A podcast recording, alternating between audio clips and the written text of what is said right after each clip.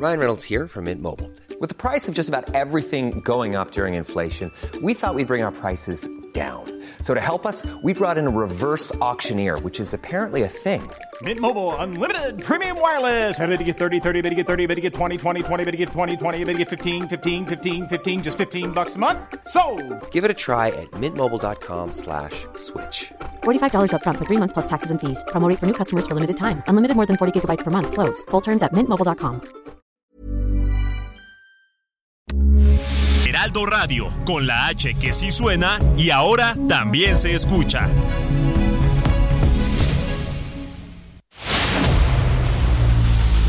El dedo en la llaga. Había una vez un mundo en el que nadie creía. Un país de historias inexplicables. Una nación con personajes asombrosos. Santo Tomás tenía razón. Hay que ver para creer. El México increíble. Las verdades que duelen. La voz de los que callan. El dedo en la llaga. Infórmate, diviértete, enójate y vuelve a empezar. El Heraldo Radio presenta El Dedo en la Llaga con Adriana Delgado.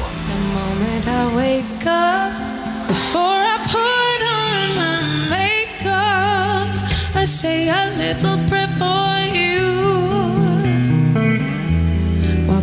My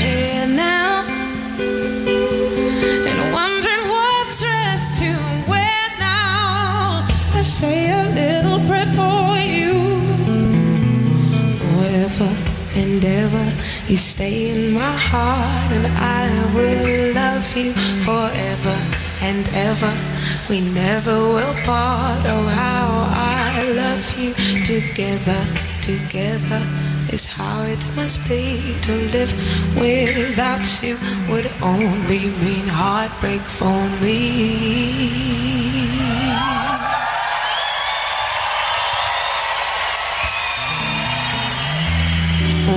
For the bus.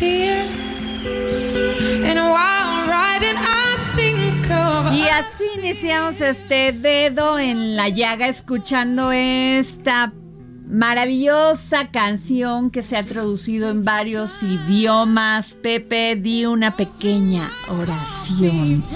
Maravillosa, ¿no? Y esta chica que 70s. además, fíjate que la, la, la seguí en Instagram, que ahora es lo de hoy, y me encantó su interpretación, su fuerza, su potencia. Ella es Lian Lajabas. De estas jóvenes, pues que no son tan famosas, pero qué manera de interpretar esta canción. Y a mí Sí, me encanta. Bellísima interpretación. Bueno, pues así iniciamos este dedo en la llaga de este lunes 3 de julio del 2023 y hoy tengo manteles largos porque me han me acompaña el gran periodista, el gran columnista. Él nos, él dice que no quiere que le digan columnista, él es reportero, siempre lo ha dicho. ¿Por qué? Porque cuando un hombre tiene ese oficio, el oficio del periodismo, Pepe, no se desgasta en sobrenombres a una a un oficio tan maravilloso como es el periodismo. Y tú siempre has dicho yo soy reportero. Sí. Estoy todo el día reporteando la información. Búsqueda de información Así absolutamente. es. Si no, no se es periodista. Y también al gran Pepe Carreño, eh, nuestro editor de la sección Orbe, gran corresponsal de, de varios periódicos en es- de este país en Washington, en las guerras también. Don Pepe, ¿cómo está? Muy bien, Adri, muy contento de estar aquí con ustedes. Pues qué hoy bueno. Siempre con usted y ahora con mi tocayo más ¿Qué todavía. tal? Pues está de estamos de manteles largos, don Pepe. Bueno, nos vamos rápidamente a un resumen informativo. El presidente Andrés Manuel López Obrador aseguró que la senadora Xochitl Gálvez será la candidata de la oposición para competir en las elecciones presidenciales de 2024. Dijo sentirse seguro de su predicción porque la exdelegada es cercana al exmandatario panista Vicente Fox.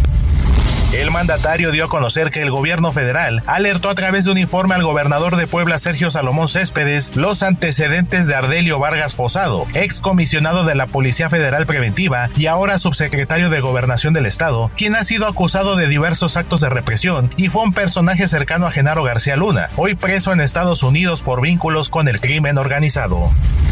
López Obrador ordenó a su gabinete de seguridad preparar un informe sobre el asesinato de Jesús González Ríos, líder del Partido Verde en el municipio de Copala Guerrero. Dijo que este caso está atendiéndose ya y en próximos días se darán a conocer el avance que hay en las investigaciones. Los senadores del PRI Miguel Ángel Osorio Chong y Novia Mayorga convocaron a una rueda de prensa este lunes para dar un importante anuncio. Versiones al interior del grupo parlamentario priista apuntaron a que se trata del anuncio de su salida del revolucionario institucional, junto con exfuncionarios, exgobernadores y otros senadores, por lo que se menciona a Claudia Ruiz Massieu y Erubiel Ávila, aunque este último se encuentra fuera del país. A un día del arranque formal del proceso para elegir a su candidato a la presidencia de la República, en el Frente Amplio por México conformado por PAN, PRI y PRD, aún siguen en el aire las reglas de la contienda interna con la que se definirá a quién encabezará el bloque opositor, las cuales serán anunciadas en la víspera del inicio de la primera de las fases. Monsanto pidió a la Suprema Corte de Justicia de la Nación que atraiga la revisión del amparo que ganó en primera instancia contra el decreto que prohibió el uso de glifosato en el territorio nacional por los riesgos para la salud. La transnacional afirma que de revertirse la decisión que le otorgó un juez federal, se pondría en riesgo la autosuficiencia alimentaria del país. Uno de cada cuatro empleados de la Comisión Ejecutiva de Atención a Víctimas de la Secretaría de Gobernación no tiene las herramientas de trabajo necesarias para desempeñar su labor, además de que padecen la incongruencia de sus superiores, pues sus jefes no hacen lo que dicen. Así lo reveló la encuesta de Clima y Cultura 2022 que aplica la Secretaría de la Función Pública en dependencias de la Administración Pública Federal.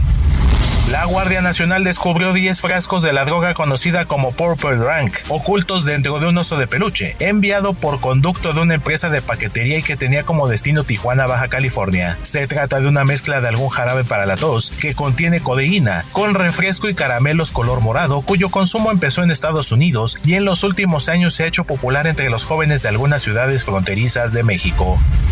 Funcionarios estadounidenses y mexicanos están discutiendo un nuevo programa de refugiados en Estados Unidos para algunos solicitantes de asilo no mexicanos que esperan en nuestro país, como parte de los intentos del presidente Joe Biden de abrir más vías legales para la migración, dijeron cuatro fuentes. El programa probablemente estaría abierto a refugiados cubanos, haitianos, nicaragüenses y venezolanos en México, precisaron las fuentes. Los migrantes tendrían que demostrar que estaban en México antes del 6 de junio para poder acogerse al programa, reveló otra de las mismas fuentes. 9 de cada 10 secuestros cometidos en territorio nacional han sido en contra de la población migrante, tanto en 2022 como en lo que va de 2023, según cifras de la Secretaría de Seguridad y Protección Ciudadana. Lo anterior significa que 611 de los 679 secuestros registrados el año pasado y en los primeros cinco meses del presente fueron de personas extranjeras quienes transitaban por el país y bandas delictivas los extorsionaron.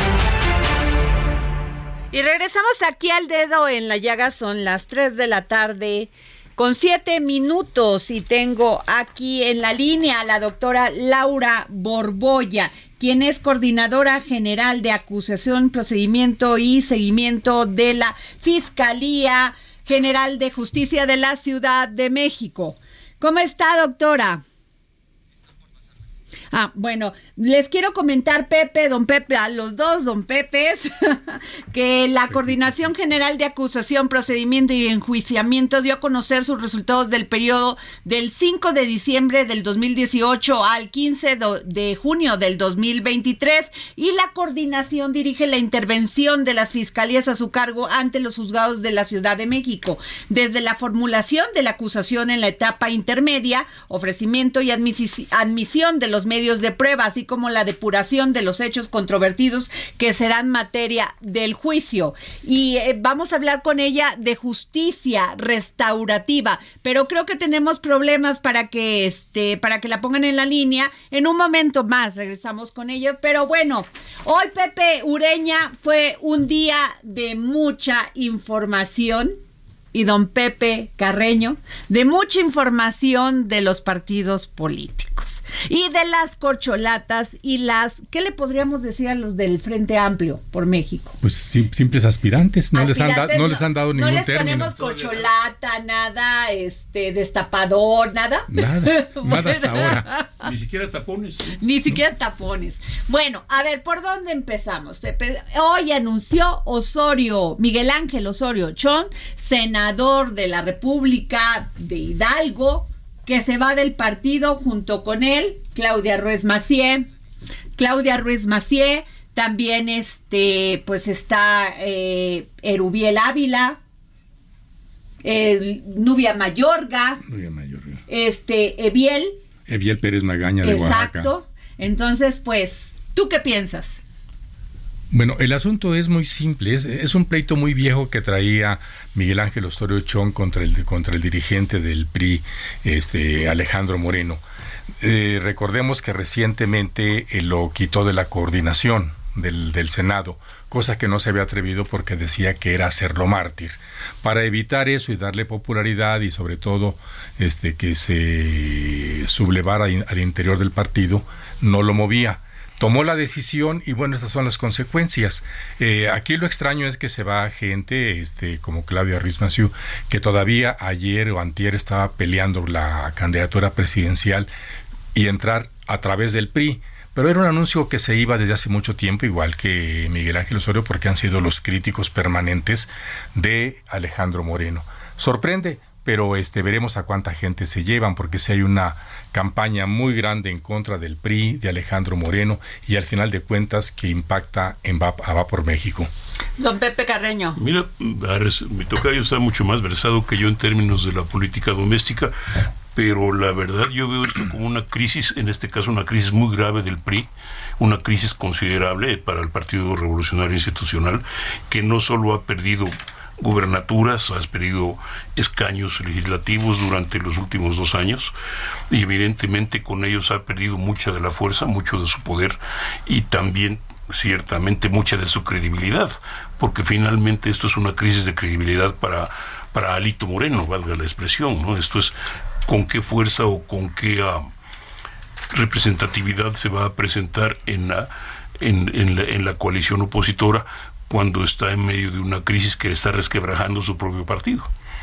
Bueno, y también con esto les comento que inmediatamente pasó esto, pues la conferencia de prensa que dio que dieron estos senadores, salió la vocera del PRI, Paloma Sánchez, y dijo, pues qué bueno que se van, le vamos a dar la este les decimos adiós, pero aquí pues este partido se va a construir de jóvenes. Hay un relevo generacional y pues no nos interesan si se van.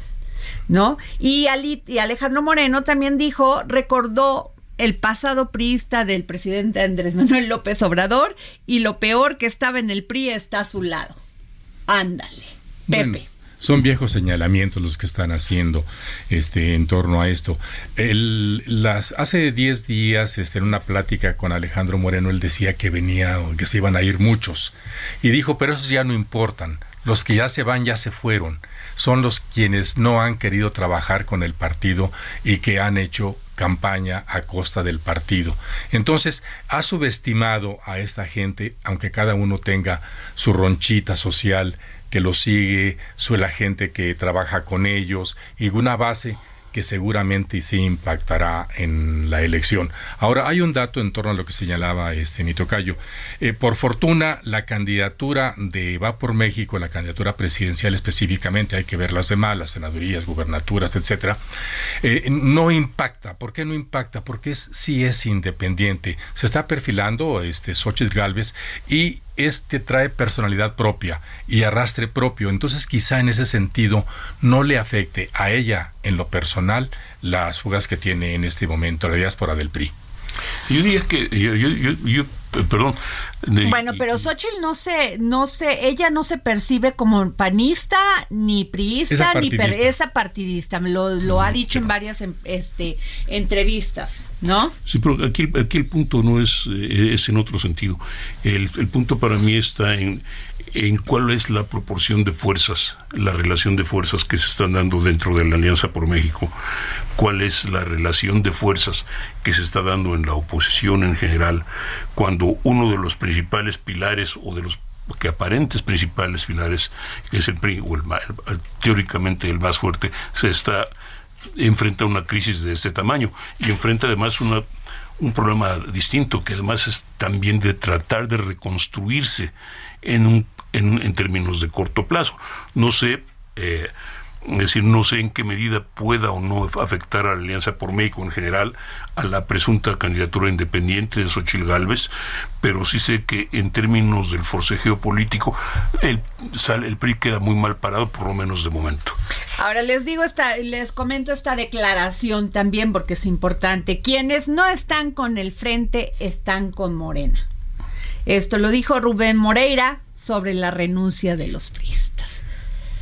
Empiezan, empiezan las declaraciones fuertes, muy duras, ¿no? Sí, pero son declaraciones salidas desde el fracaso personal, porque no han sabido retener ni reorganizar el partido. Ese, eso es lo primero. Mm, recordemos que Rubén Moreira está muy, pero muy cercano al presidente, que su esposa es la secretaria general, y en consecuencia él es coordinador de la bancada de los diputados. Entonces tiene tanta ascendencia en este momento en el partido que están curándose en salud. Ahora, contestar con la misma frase al presidente, quien no está conmigo está contra mí, pues me parece realmente una imitación mal hecha. Así es, don Pepe Carreño. Mira, yo, yo, yo creo que lo único que, me faltaría decir ahí sería, eh, ya escuchamos en este programa algunos ah, eh, elementos, algunos personajes de, la Alianza por México eh, cuestionar la, la, alianza de los tres partidos y expresar dudas sobre la manera en que se, que se eligen los candidatos. Ahora, esto viene simplemente a poner más dudas o, a crear más fisuras, no lo sé, en, eh, en, en, esta situación. Esto, el impacto para mí, pues parece lógico, el, a reserva de una sorpresa que sería verdaderamente una gran sorpresa, pues eso tiene un impacto en 2024 y, y el impacto se llama simple y llanamente que pues casi asegurar la, la elección de la reelección de Morena por, por default, sino por convencimiento.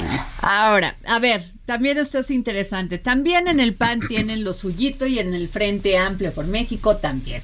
Jorge Luis Preciado, que yo ya pensé que ya ni existía en la política, ¿te acuerdas? De ese personaje eh, panista de cepa colorada, dice denuncia cargada empresarial a favor de Xochitl Galvez. O sea, es del equipo de, de Santiago Krill. Sí. Bueno, es que si hay una cargada. ¿Qué tal, eh? Si hay una cargada, pero social.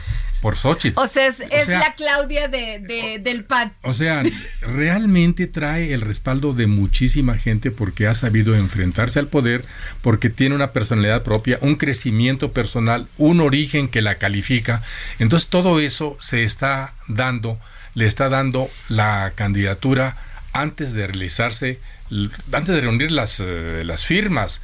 No se diga luego de las encuestas y la y este y en los foros, eh, foros, que van a ser debates, básicamente. Y pero ahí sí libres, ahí, no van a ser de, de turiferarios, de elogiemos al presidente, ¿no? Ahí sí van a ser en serio, según la promesa de ellos. Entonces, qué bueno que se dé esa parte y lo de lo del joven colimense, pues no, no, no tiene mayor bueno, trascendencia. Pero pues se sirve mediáticamente, porque estas campañas son en lo mediático, en las redes, en la discusión todos los días. Y este dice Enrique de la Madrid, yo no me bajo de la candidatura, pero y sigo en el PRI. Yo no agarro pleitos de los demás. Es que ahí no, perdón, yo quiero mucho a Enrique, pero pues no es un pleito personal, es un, una, una visión de partido qué se requiere para hacer un frente amplio y qué le van a proponer, qué propuestas tienen para la ciudadanía, si no es una cúpula de nada más ellos. Pepe, o don Pepe. yo, diría que hay un problema de egos, por un lado, un problema de ambiciones personales también, o de posturas personales, o de qué grupos se representan, porque la verdad, vamos a ver, ninguno de los que hemos mencionado, con excepción de Xochitl Galvez, eran nombres desconocidos hace seis años o hace diez años en términos reales eh, son hombres viejos, si me permite la expresión en términos políticos. Xochitl Galvez, al margen de que tenga éxito o no tenga éxito, o de que sea lo que dice que es o no lo sea, es un hombre fresco, es una personalidad fresca. Es, y, es una, y en todo el mundo ahorita, en todo el mundo ahorita, en Europa, en Estados Unidos, en, en Oriente, están triunfando las personalidades frescas porque la gente ya no tiene fe en los grupos de poder. Bueno, pero a ver, eh, de todos estos este aspirantes que había en este frente amplio, Damián Cepeda ya se bajó. Damián dijo yo no participo, eh, Demetrio Sodi, bueno, no ese nunca lo contaron, ¿verdad? Dije, dijo que ni siquiera lo habían invitado, a ni siquiera proponer algo.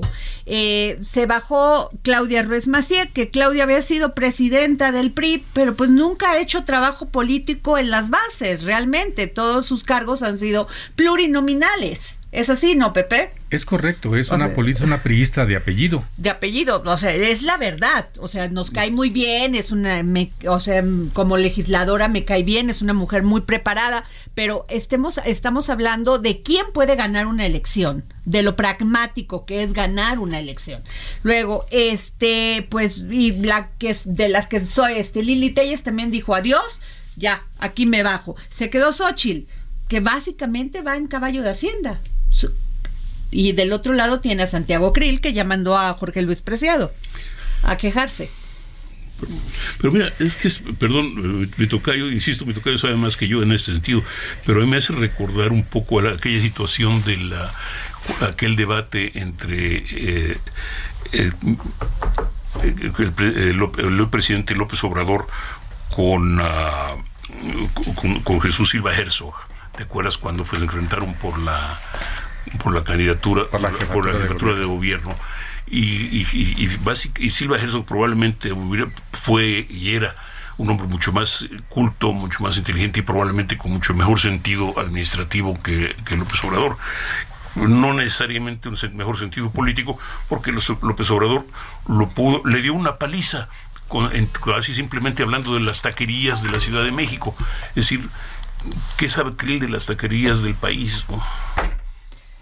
En fin, este y hablando de los de las corcholatas de Morena antes de que se nos vaya el tiempo, les quiero comentar que hoy en la encuesta del Heraldo Claudia Sheinbaum va con 31.2%, le sigue Marcelo Ebrard con 20.6 que no sube y después de él también Adán Augusto con 18.5 que también se mantiene eh, creciendo, sí, Ger Gerardo Fernández Noroña, ¿eh?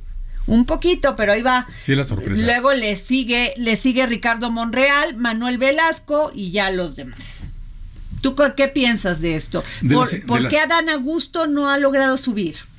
Eh, yo creo que ha sido muy acartonado en algunos sentidos, ha sido señalado en, ese, en, en, tales condiciones, su trabajo no ha sido de penetración social, esa es eh, la parte, eh, pero las encuestas al final todos sabemos que van a ser de papel. Entonces, así como en este momento hay cada corcholata manda a hacer su encuesta y se perfila, por ejemplo, hay unas que le dan a Marcelo Ebrard la, la, punta, este, creo que son los dos que van adelante, ¿no? Entonces, en ese sentido, veremos qué va a decidir al final quién manda. A ver, yo le quiero hacer la pregunta. ¿Ustedes ven a Xochitl como candidata del Frente Amplio por México y a Claudia Sheinbaum por este candidata de Morena? ¿Ven dos mujeres en la final? ¿Es muy temprano decirlo? ¿Qué piensan, don Pepe? Yo diría que es, es, es, muy temprano. Vamos a estar en lo posible, tal como se ven las cosas en este momento. Pero sí es muy temprano, con toda franqueza, me parece, por lo menos. Sí, es la perspectiva. Pueden suceder muchas cosas, inclusive con las corcholatas, ¿eh? Uh -huh. No nada más en el Frente Amplio. O sea, pueden suceder muchas cosas. Yo no sé si le van a hacer una chicanada, como le llamó Marcelo Ebrard, en la, en, este, en, a las corcholatas, o una chicanada a Xochitl porque recordemos que no tiene el respaldo de la cúpula panista. Ella, a pesar de ser senadora con la bandera del PAN, no está afiliada al PAN y no es bien vista por la cúpula del PAN. A ver, y te quiero preguntar esto, Pepe. Eh, eh, esto que dijo Marcelo Ebrard, que, pues si lo dices porque lo piensa, que él prevé que le puedan hacer una chicanada, si no, no lo diría. Y si eso es así, ¿a dónde se va a ir Marcelo? A ver, en una reunión que tuvo, eh, esa es información de dentro del equipo de, campaña de él, en una reunión que tuvo hace tiempo dijo, si es derecho, si es una, encuesta derecha y no la ganamos, qué tontos somos. Entonces tenemos que, tenemos que disciplinarnos. Pero si no es así, pues hay que ver qué hacemos. Bosquejó la posibilidad de irse y tengo información directa, confirmada, de que sí le han ofrecido específicamente este Movimiento Ciudadano a eh, Dante Delgado le ha ofrecido la candidatura presidencial. No sé si al final la acepte, pero la oferta está. Muy bien, pues vamos a un corte y regresamos para seguir poniendo el dedo en la llaga.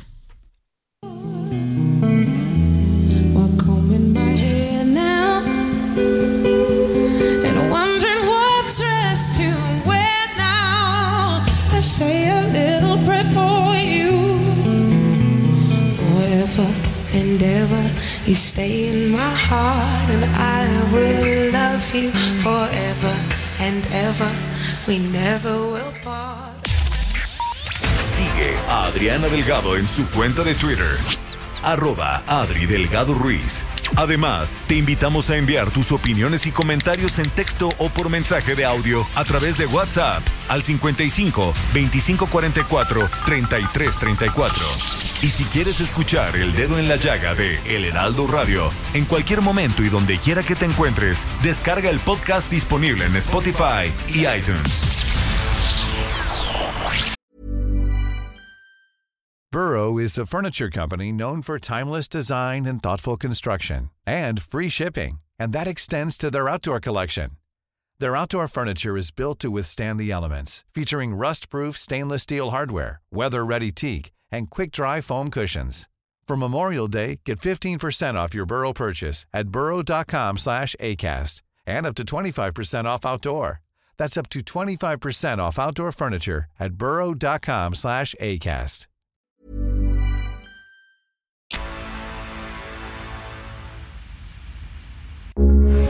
Heraldo Radio, con la H que sí suena y ahora también se escucha. Heraldo Radio, con la H que sí suena y ahora también se escucha. Sigue a Adriana Delgado en su cuenta de Twitter en arroba Adri Delgado Ruiz. Y envíanos tus comentarios vía WhatsApp al 55 25 44 33 34 o 55 25 02 21 04. Hola, mi nombre es Paola Flores, soy diseñadora de interiores y te invito a Expo Mueble Internacional la feria líder de muebles y decoración en América Latina.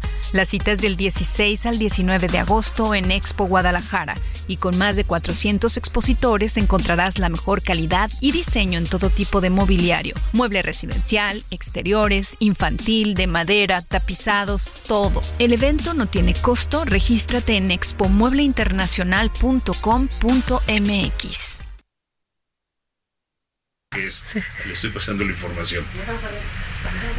Y regresamos aquí al dedo en la llaga y tengo en la línea la maestra Laura Borbolla, coordinadora general de acusación, procedimiento y enjuiciamiento en la Fiscalía General de Justicia de la Ciudad de México. ¿Cómo está, este maestra? Hola Adriana, gusto en saludarte a ti y a toda tu amable audiencia. Buenas tardes. El gusto es mío y yo quisiera que me hablara, este maestra, sobre esta coordinación general de acusación, procedimiento y enjuiciamiento que dio a conocer sus resultados del periodo del 5 de diciembre del 18 al 15 de junio del 2023.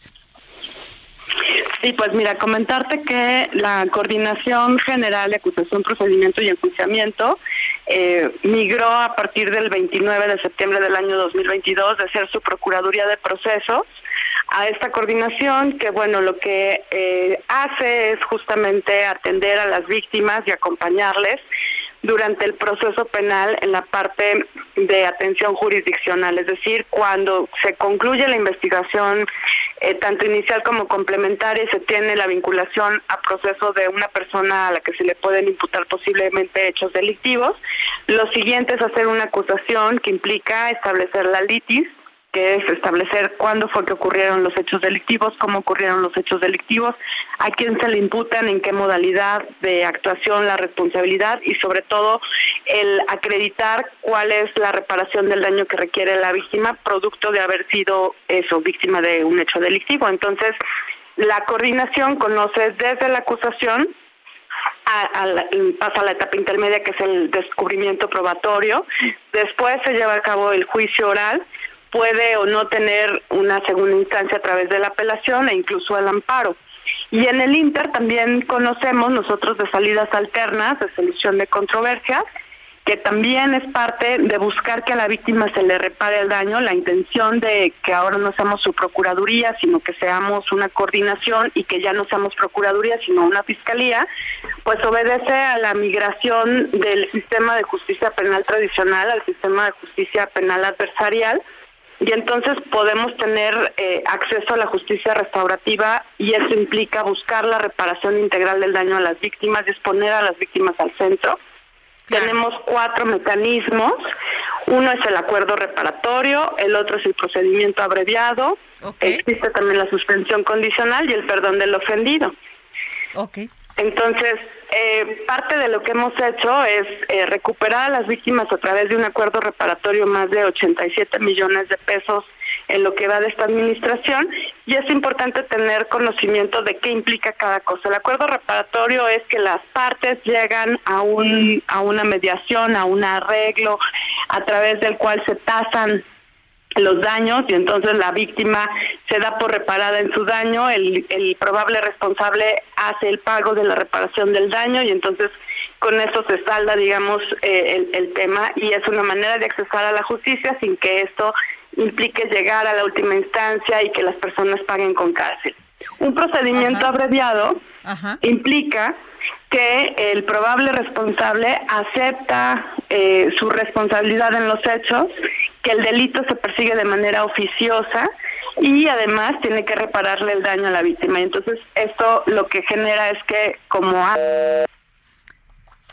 se nos cortó con, con la maestra Laura Borboya. Vamos a tratar de, de conectarlo otra vez, pero nos vamos antes a un anuncio muy importante. ¿Qué vas a hacer con tus utilidades este año? Aprovechalas para empezar a invertir con Citibanamex. Por tiempo limitado, obtén hasta 13% de rendimiento en pagaré o invierte en el fondo BLK 1 más de BlackRock sin plazos forzosos. Inicia hoy mismo. Hazlo desde Citibanamex móvil. Consulta términos y condiciones en citibanamex.com diagonal inversiones. Laura Borboya, este maestra, me comentaba. Sí, perdón, eh, tuvimos un tema ahí con la comunicación. El, procedimiento abreviado implica que las personas, entonces, eh, que están señaladas como probables responsables, aceptan haber cometido el hecho delictivo, aceptan su responsabilidad y tienen que reparar a las víctimas del daño, pero los delitos ya no son, digamos, de, de, una forma de seguimiento eh, de querella sino, o a petición de parte ofendida, sino que el Estado tiene ahí la potestad de mantener la acusación o no. Y entonces cuando la persona acepta su responsabilidad, pues entonces el beneficio es la disminución en una parte de la pena y también el concepto de reparación del daño tiene que estar garantizado y ahí hemos obtenido o la, hemos recuperado por concepto de reparación del daño más de 23 millones de pesos en favor de, de las víctimas en lo que va de, de este año.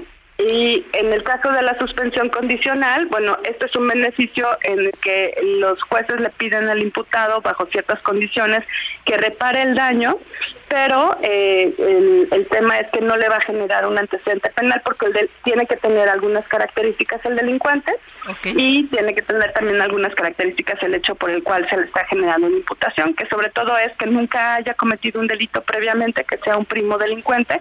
Y entonces en este concepto, en lo que va de este año, de enero a mayo de este año, pues se ha obtenido una, una recuperación de 11, un poco más de 11 millones de pesos.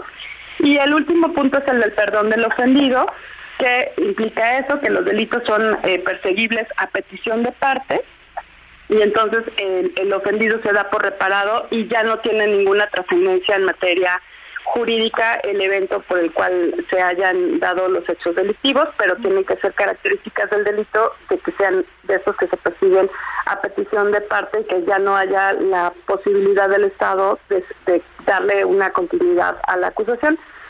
Estas mismas, eh, digamos, eh, acciones de, de obtención de reparación del daño a través de la justicia restaurativa tienen en el total de la administración una recuperación de 618 millones de pesos por lo que ve el acuerdo reparatorio de enero eh, del 2019 a mayo del 2023 por concepto de del procedimiento abreviado son más de 169 millones de pesos. La suspensión condicional en esta administración ha generado una reparación del daño por más de 89 millones de pesos y el perdón del ofendido por más de 31 millones de pesos en lo que va de toda la administración, tanto de, de, la, de la última parte de, de 2018 que la fiscal en ese entonces era procuradora y todo lo que va de 2019, 20, 21, 22 y hasta el 31 de mayo del 2023, en donde la actual fiscal, la licenciada Ernestina Godoy Ramos, pues ha encabezado este esfuerzo de buscar que a las víctimas se les, se les repare el daño de manera integral. Pues muchas gracias, maestra Laura Borboya, coordinadora general de acusación, procedimiento y enjuiciamiento en la Fiscalía General de Justicia de la Ciudad de México. Gracias por esta información tan valiosa. Gracias a ti, Adriana. Saludos a ti y a toda tu audiencia. Bueno, pues seguimos en esta mesa con don Pepe Carreño y don Pepe Ureña. Pepe, eh, comentabas de cuatro personajes muy cercanos a, Miguel Ángel, a Osorio Chón, senador que hoy renuncia al PRI y que podrían estar entrando a las filas de Movimiento Ciudadano. O sea, entonces quiero entender, Miguel Ángel Osorio Chón a Movimiento Ciudadano casi en la entrada así y Marcelo también, Marcelo Ebrat. ¿Podría ser esto una hipótesis? Mm, se está fortaleciendo mucho Movimiento Ciudadano.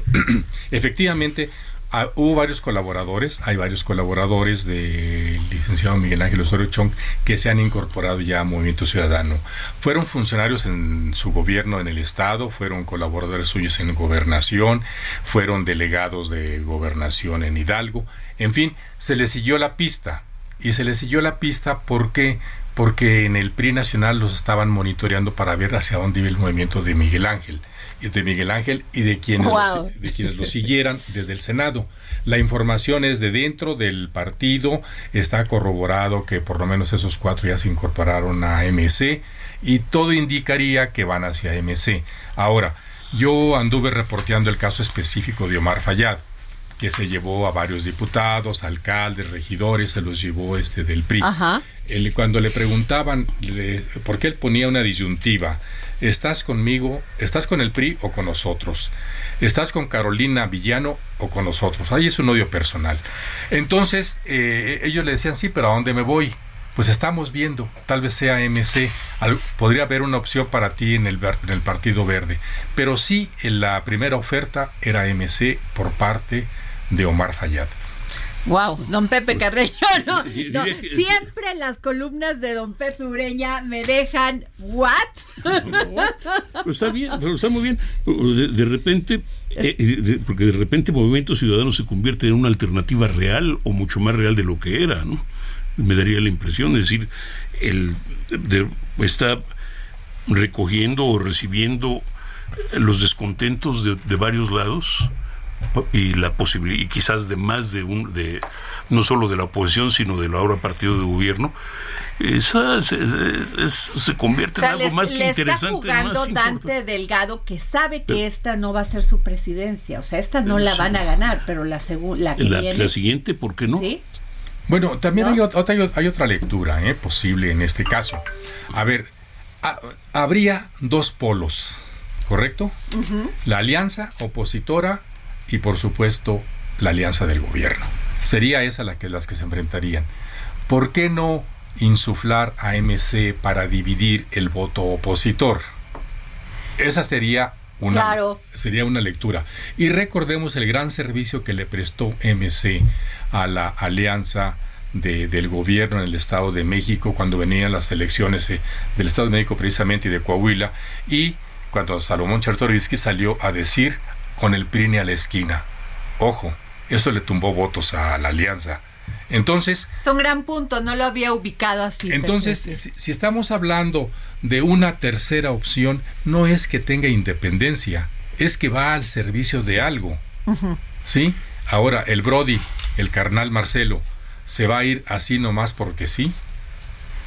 Ahora, no, no, o sea, pero, pero cada vez que Marcelo amenaza con irse a algún lado o estar en un poco, un poco en descontento, al otro día sale una nota con referencia a él con la línea 12. Sí, pero entonces estaríamos, pero estaríamos hablando quizás en términos de una, valga la expresión, de una continuidad de la 4T, una más dura y otra más blanda, valga la expresión. Estaría, es, es lo que estás planteando, Tocayo. No, se prestan un servicio. O sea, es una, una digamos, una fuga arreglada. ¿Sí? Te vas, ok, que te vaya bien, a sacar, te dejamos libre, pero saben que MC no tiene ni la estructura electoral ni el arraigo, y aun cuando se llevara este, porciones de otros partidos, no le daría para contender por la presidencia. Lo que sí sería si los bloques quedaran solamente este, muy, muy, muy señalados.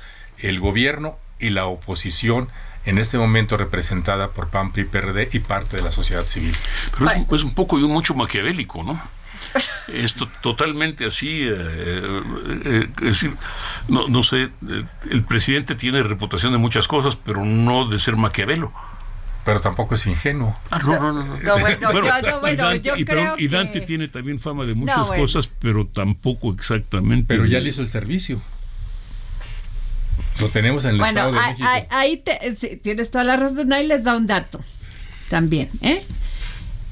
El próximo 10 de julio a las 10 de la mañana en el Pepsi Center se va a llevar a cabo la presentación del proyecto México Colectivo.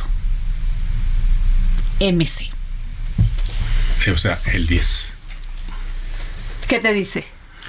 Dice muchas cosas. ¿no? Es el proyecto, eh, pero la candidatura ha dicho este Dante Delgado que la tendrán hasta fin de año, hasta diciembre. Bueno, eso, pero van a reunir a líderes de, em, este, empresariales, a la sociedad civil, esa famosa sociedad civil, ¿no? Que siempre y pues este están ya están convocando para reunirse el próximo 10 de julio. Ah, con, con toda franqueza, eh, insisto, eh, no tengo conocimientos mejores, pero después de 10, 15 años de que ha estado promoviendo MC, que lo ha llevado de ser un partidito de nada, de repente convertirse en un pues en, en una potencia menor, pero potencia en la política nacional y de tantos contactos, tantos vínculos, tantos, etcétera, pues yo creo que Dante puede tener una protesta, una, un, un, una sorpresa por ahí. Yo creo que tiene posibilidades de arreglo con estructuras regionales mayores de las que pensamos. Sí, lleva tiempo anunciando que va a hacer un proyecto muy sólido. Él dice que con la sociedad para este con rumbo, rumbo al 24, inclusive lo señaló cuando se retiró de la contienda del estado de México, de las contiendas del estado de México y de Coahuila. Eso lo dijo en ese momento. Ahora, no es un partido que venga así, así de la nada. Recordemos que en, Claro. 2000 que en 2010 ganó con Gabino Cue la gubernatura de Oaxaca, Así es. ¿sí? Que ganó este, la capital antes, tres años antes, con Gabino Cue. Y también ha tenido al- muchas alcaldías importantes desde entonces.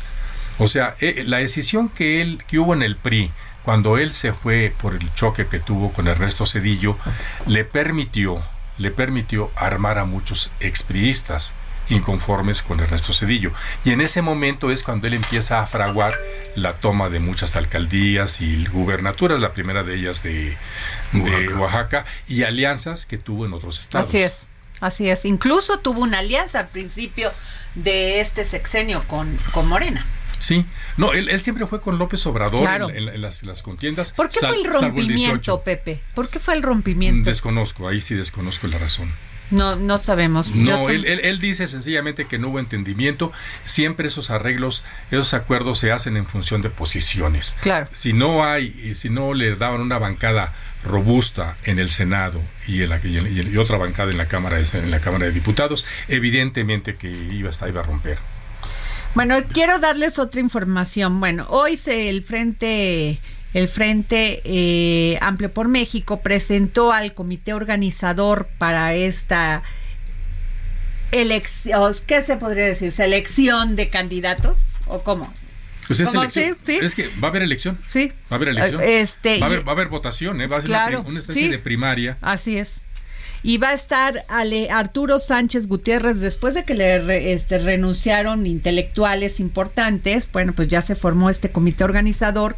Es Alejandro Sánchez Gutiérrez, Alejandra Latapí, Rodrigo Morales, María Teresa González, Juan Manuel Herrero, Marco Antonio Baños y Patricia McCarthy. Y estos son quienes van a formar pues este comité organizador de para llevar este esta elección, ¿no? Y bueno, pues ahí ponen una declaración, fíjense, de tres de tres de violencia, o sea que no le deben que no son este deudores alimentarios, o sea, ahí sí que es contar con la declaración 3 de 3 en transparencia, ¿sí la pasan Pepe? Así es. ¿Sí la, ¿Tú crees que la pasen todos? Bueno, ese es el acuerdo, es, por lo menos deben vigilarlos. Carta de derechos y obligaciones partidistas, pero ¿cómo? Entonces Ochilai ¿a qué partido pertenece? No, hay candidatura ciudadana. Sí, ah bueno, ok. Design, la designación de personas representantes, bueno, eh, ya eso ya es rollo, ¿no? Pero bueno, este, este 10 de julio se informará quiénes participaron y cumplieron con los requisitos. Tras ello, tras ello podrán acceder a la plataforma para registro de simpatías, la cual estará disponible del 12 de julio al 5 de agosto. Estas personas podrán captar firmas y la ciudadanía podrá inscribirse. O sea, tú pones tu INE y dices yo voy por Sochi, lo voy por Enrique de la Madrid o sí, así de, así de sencillo. Bueno, pues eso es lo que dijo hoy este el Frente Amplio por México. Y bueno, también les quiero hacer una pregunta. ¿Ustedes qué piensan de Adán Augusto? La otra corcholata. Adán Augusto es el gran, ese sí es el gran amigo del presidente desde la infancia. Eh, recordemos que el papá de Adán Augusto fue notario público, Payambe López, y fue el que conocía los secretos de la familia y apoyaba a la familia en aquel tiempo. Este, hubo un incidente familiar en la infancia del actual presidente y fue el que lo sacó, se los llevó a Veracruz. Entonces, es una relación muy, pero muy vieja y yo pienso que en esa, que esa relación va a pesar al final quizá mucho más que las encuestas. Por eso yo señalaba de que las encuestas eh, es un juego que está bien, lo están jugando, todas las corcholatas lo están aceptando hasta ahorita. Cada corcholata, trae sus, entre sus encuestadoras, pero al final solamente decide una voluntad. Yo dudo que sea tan abierto como dicen, porque hasta ahora lo hemos visto en todas en todos las este los lanzamientos de Morena. ¿Qué pasó en el Estado de México? ¿Quién iba al frente? Higinio Martínez. Higinio Martínez lo mandaron al cuarto lugar. Así es, don Pepe. yo lo que le puedo decir es de la información a la que yo tengo acceso es que nadie que yo conozca está descartando a Dan Augusto. Okay posiblemente las mismas razones por las que, que señala mi tocayo, su cercanía personal con el presidente, pero también, eh, pues la verdad sea dicha, porque eh, maneja él mismo información importante, ¿no? Es decir, tuvo un año, dos, un par de años como secretario de gobernación, tiene informaciones, eh, tiene información y, pudo, pudo tener información y construir vinculaciones de, muchos tipos. Ahora, quiero poner esto en la mesa. Si no llegase a ser Dan Augusto el candidato a la presidencia de la República por Morena, ¿podría ser el presidente de Morena, del partido? Podría hacer él el que organizara el gran coordinador de la campaña presidencial, en este caso ya sea de Marcelo o de Claudia? Mucha gente lo ubica así, es una especulación que crece. Yo en lo personal creo que sería un papel muy menor para él, aunque sí ha hecho funciones de dirigente de partido. Recordemos, yo tengo información directa, por ejemplo, cómo se decidió Quintana Roo, pues fue él el que lo, el que lo resolvió. Y, y de esa manera él tiene en este momento los gobernadores, es su gran red en el país, los gobernadores le deben, o gran parte de ellos de Morena, le deben el cargo en este momento a Adán Augusto López. No, no a Mario Delgado, el dirigente del partido. Y muchos de ellos se sienten menos comprometidos con el presidente porque finalmente los avaló, sí, pero quien los guió en la campaña, les hizo todo, fue Adán Augusto desde Gobernación. Ahí radica sus fuerzas. Eh, y con base en esto es el presidente casi está obsesionado por esta cuarta transformación y que su movimiento no se disperse en función de las ambiciones personales de todos estos que están participando. ¿Qué piensa, don Pepe? Mire, me hace recordar con el debido respeto y las debidas distancias aquel periodo del caudillaje entre 1900, que habrá sido 20 y 1938, cuando uh, se creó el PRI, se creó el, el, se el Partido Nacional Revolucionario y que, luego fue, que, la, que al final de cuentas fue el PRI, se creó un proyecto de país en términos reales, pero donde a final de cuentas el, uh, los hijos acabaron devorando al padre. Así que Plutarco Elías Calles, pues una figura interesante a referirse. Terminó en el exilio. Así es. Bueno, pero es, pues hasta ahorita pinta así. Está todo, ya eh, lo que sí es cierto, Pepe, es que la semana pasada este Frente Amplio por México le quitó la agenda mediática al presidente durante toda la semana. Totalmente, y eso lo va a pagar muy caro. ¿El presidente o el frente? El frente. El frente, el frente. No, bueno. Y en lo personal, Xochitl, bueno, ya se sintió hoy la fuerza de la crítica contra... ¿Por qué crees que el presidente mencionó a Xochitl Galvez hoy en la mañanera y, y ocasionó que Santiago Krill ardiera en la furia? Bueno, primero porque Santiago porque no fue él. Pero además no había forma, no había forma de ocultar el, el, lo que ha significado Xochitl. No, no, hay forma de ocultarlo. O sea, esto... Es lo, un fenómeno. Es un fenómeno, pues sí, desde que se paró en la puerta del palacio y les dijo, yo sí quiero, yo voy a entrar, y el presidente se lo negó, yo creo que no midieron la reacción de la ciudadanía. Nadie había enfrentado hacia el presidente y ahí está su, su gran mérito. Así es. Pues bueno, esto fue todo. Gracias, don Pepe Carreño. Ay, gracias, gracias, por sus conocimientos, su información, su sabiduría. Igual a mi querido Pepe Ureña, gracias por ser el reportero que siempre nos lleva a conocer la información de este país. Gracias por la invitación. Gracias. El Heraldo Radio presentó El Dedo en la Llaga con Adriana Delgado.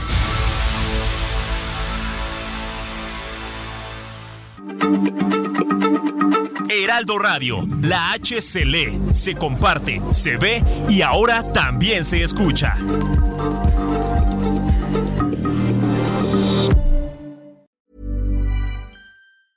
Even when we're on a budget, we still deserve nice things. Quince is a place to scoop up stunning high-end goods for 50 to 80% less than similar brands. They have buttery soft cashmere sweaters starting at $50, luxurious Italian leather bags, and so much more. Plus, Quince only works with factories that use safe, ethical, and responsible manufacturing. Get the high-end goods you'll love without the high price tag with Quince. Go to quince.com/style for free shipping and 365-day returns.